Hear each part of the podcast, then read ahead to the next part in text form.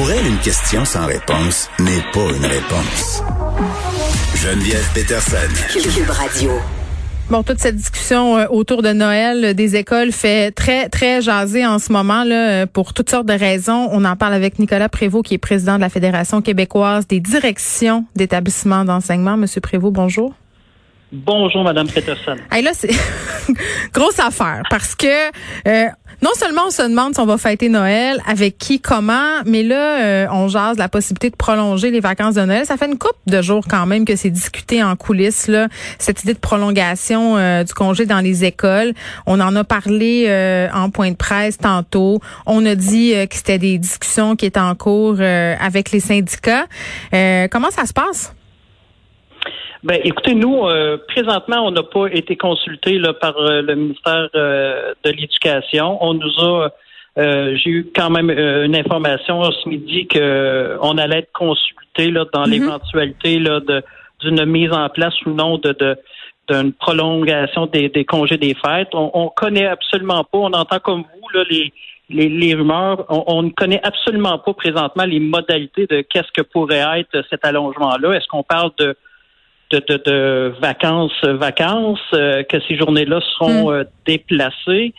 Euh, si c'était le cas, je peux vous dire que nous, notre position reste toujours assez précise sur la présence de nos élèves à l'école, parce qu'on oublie, puis je sais qu'on devra se, se plier aux directives de la santé publique, mais il ne faut pas oublier un facteur important qui est la réussite de nos élèves. Et si on devait déplacer cette période-là, d'après mm. les fêtes, euh, au mois de, à la fin juin, je peux vous garantir que c'est pas là où il y aura une motivation euh, incroyable mm. de nos élèves. Monsieur Prévost, je peux-tu vous dire quelque chose? Tu sais, les profs m'écrivent, tu sais, ils veulent pas que je les nomme, là, évidemment, puis on comprend pourquoi. ils sont très inquiets en ce moment, pour vrai, de la réussite scolaire de leurs élèves. Là.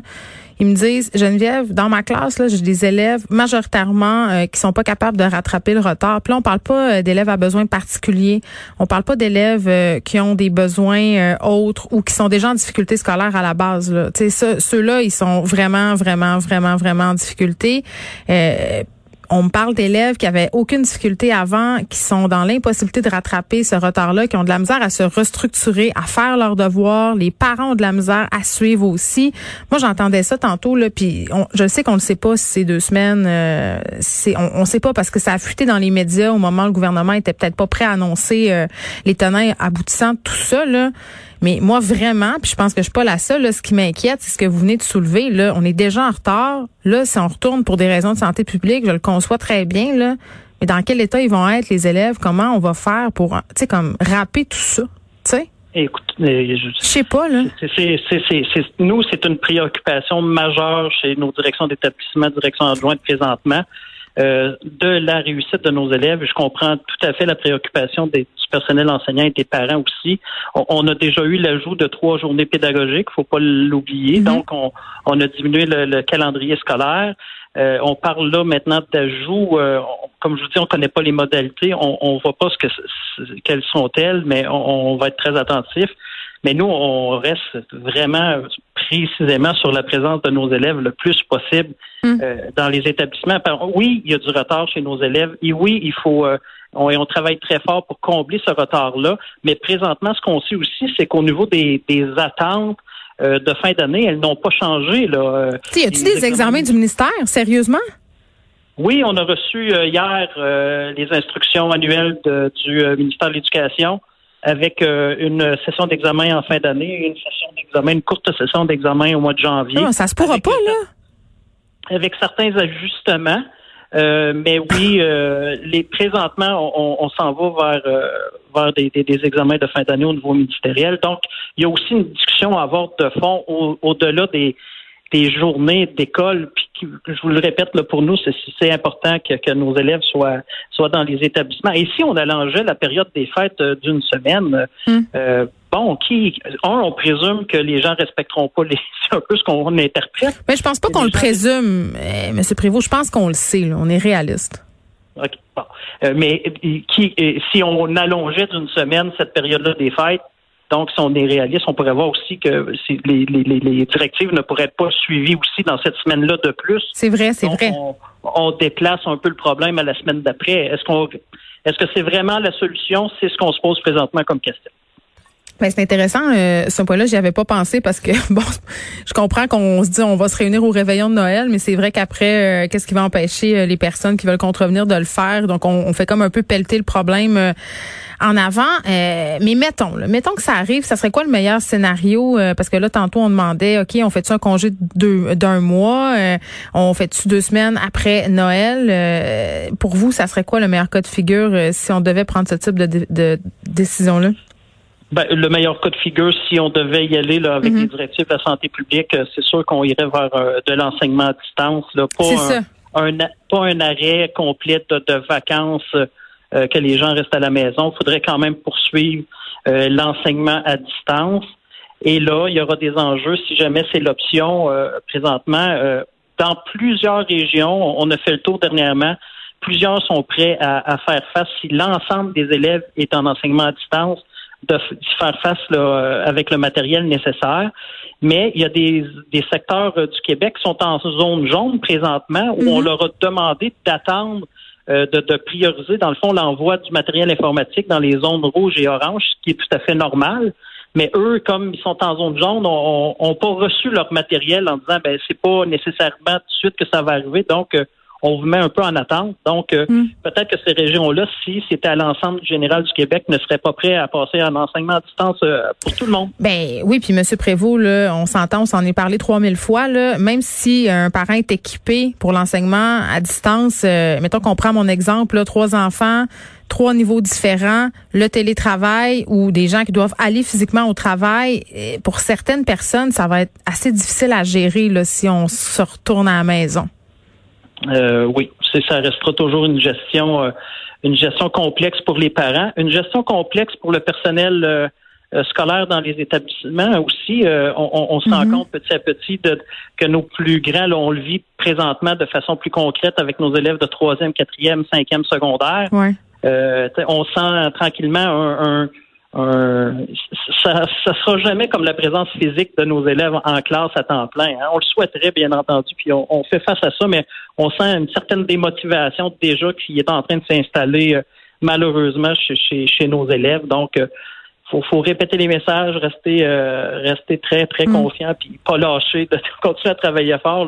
Et, comme on le dit en entrée de jeu, pour la réussite de, de, de l'ensemble de nos élèves au Québec, c'est préoccupant. Ben oui, puis on est très, très préoccupés. Là, euh, Parlons un peu du dossier de la ventilation. Ça a été un enjeu euh, dont on a largement discuté depuis le début euh, de cette semaine. On a commencé par dire au gouvernement euh, du côté de chez Monsieur Dubé qu'on qu'on faisait ce qu'il fallait, qu'on allait faire ce qu'il fallait. Après, on a dit qu'on qu'on aurait dû peut-être réagir avant. Aujourd'hui, on ramène un peu les choses. Là, Monsieur Dubé qui a dit, on, à date, on, on garde le plan de la santé publique, on va engager des experts. Là, j'imagine qu'il y a des situations qui sont plus difficiles dans pour certaines euh, directions. Tu sais, on parlait des écoles pas de fenêtres, on parlait euh, des endroits vétus. Montréal en particulier, on a quand même un parc immobilier euh, qui en arrache par secteur. on en est où? Tu sais, dans votre tête, à vous, le dossier de la ventilation, on en est où avec ça? Oui, mais écoutez, c'est un dossier là, qui est beaucoup plus connu là, de la part des, des, des, centres de services par les directeurs des ressources matérielles qui, eux, ont vraiment un un état de situation de l'ensemble de leur établissement scolaire, euh, ont une vision plus plus globale de, de, de, de l'état du euh, des ventilations dans les écoles. Nous, comme direction d'école, on sait dans notre propre établissement, est-ce que notre système de ventilation a, a été nettoyé de façon régulière? Est-ce que est-ce qu'il a été changé dans les dernières années? Puis, il a été changé chez vous? Oui, chez nous, oui. chez nous, ça a été changé. Vous faites partie des chanceux. Oui, on est dans les chanceux, mais nous, ça a été euh, dans le parce qu'il faut savoir, euh, c'est pas le premier débat qu'on a sur euh, la qualité de l'air dans nos écoles. on a eu en 2014 sur le fameux radon. où il y avait eu aussi là, des, installé des, capteurs de radon, où il y avait une politique justement de, de, de changer, de, de modifier certains mhm. systèmes de climatisation. Donc, nous, on en avait profité pendant ce temps-là. Donc, il est à jour et, et fonctionnel. Donc, on n'est pas pour une mise, je vous dirais, là, de pense qu'il faut y aller par, euh, faut vraiment faire l'étude par secteur. Il y a des endroits, je crois qu'effectivement, mm. les systèmes sont vétus, il n'y a pas de fenêtre, euh, il n'y a pas d'aération. Il faut trouver un moyen pour que les, les, élèves et le personnel soient, soient dans un milieu sain et sécuritaire. Mais il y a des endroits où, présentement, ça fonctionne très bien aussi. Donc, il ne faudrait pas y aller avec une mesure, je vous dirais, universelle dans toutes les écoles. Bon, là, 324 classes euh, fermées depuis deux jours en raison de la pandémie. Le chiffre quand même frappe. Là, c'est beaucoup de classes. Moi, je reçois des lettres de l'école de ma fille euh, quasiment quotidiennement pour des cas de COVID. Euh, la lettre générale qu'on reçoit là, quand notre enfant n'a pas été en contact directement avec la personne infectée. les mesures en place, M. Prévost, est-ce qu'elles sont efficaces? Là, on se vend des bulles classe. le ministre Robert dit que ça fonctionne. votre vision à vous, c'est quoi? Est-ce qu'elles sont efficaces?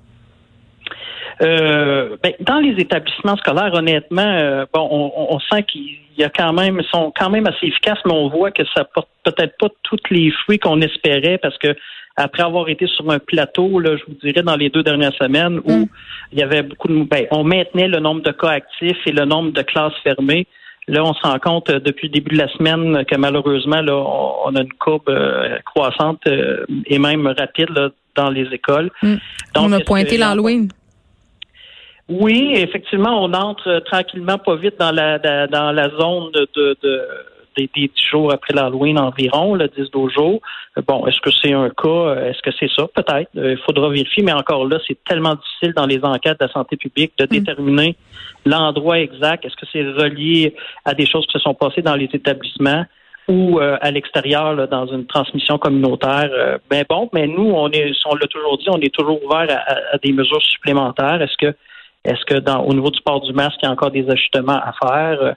Euh, ça, ça, moi, je pense que ça, me, ça, ça mérite d'être toujours euh, étudié et, et, discuté du moins. En tout cas, moi, j'ai hâte euh, de savoir comment je vais gérer mes masques l'hiver venu avec la gadoue, la cour de récréation et toutes les facilités de l'hiver québécois. Nicolas Prévost, merci, président de la Fédération québécoise et de direction d'établissement d'enseignement. On faisait un retour sur ce point de presse.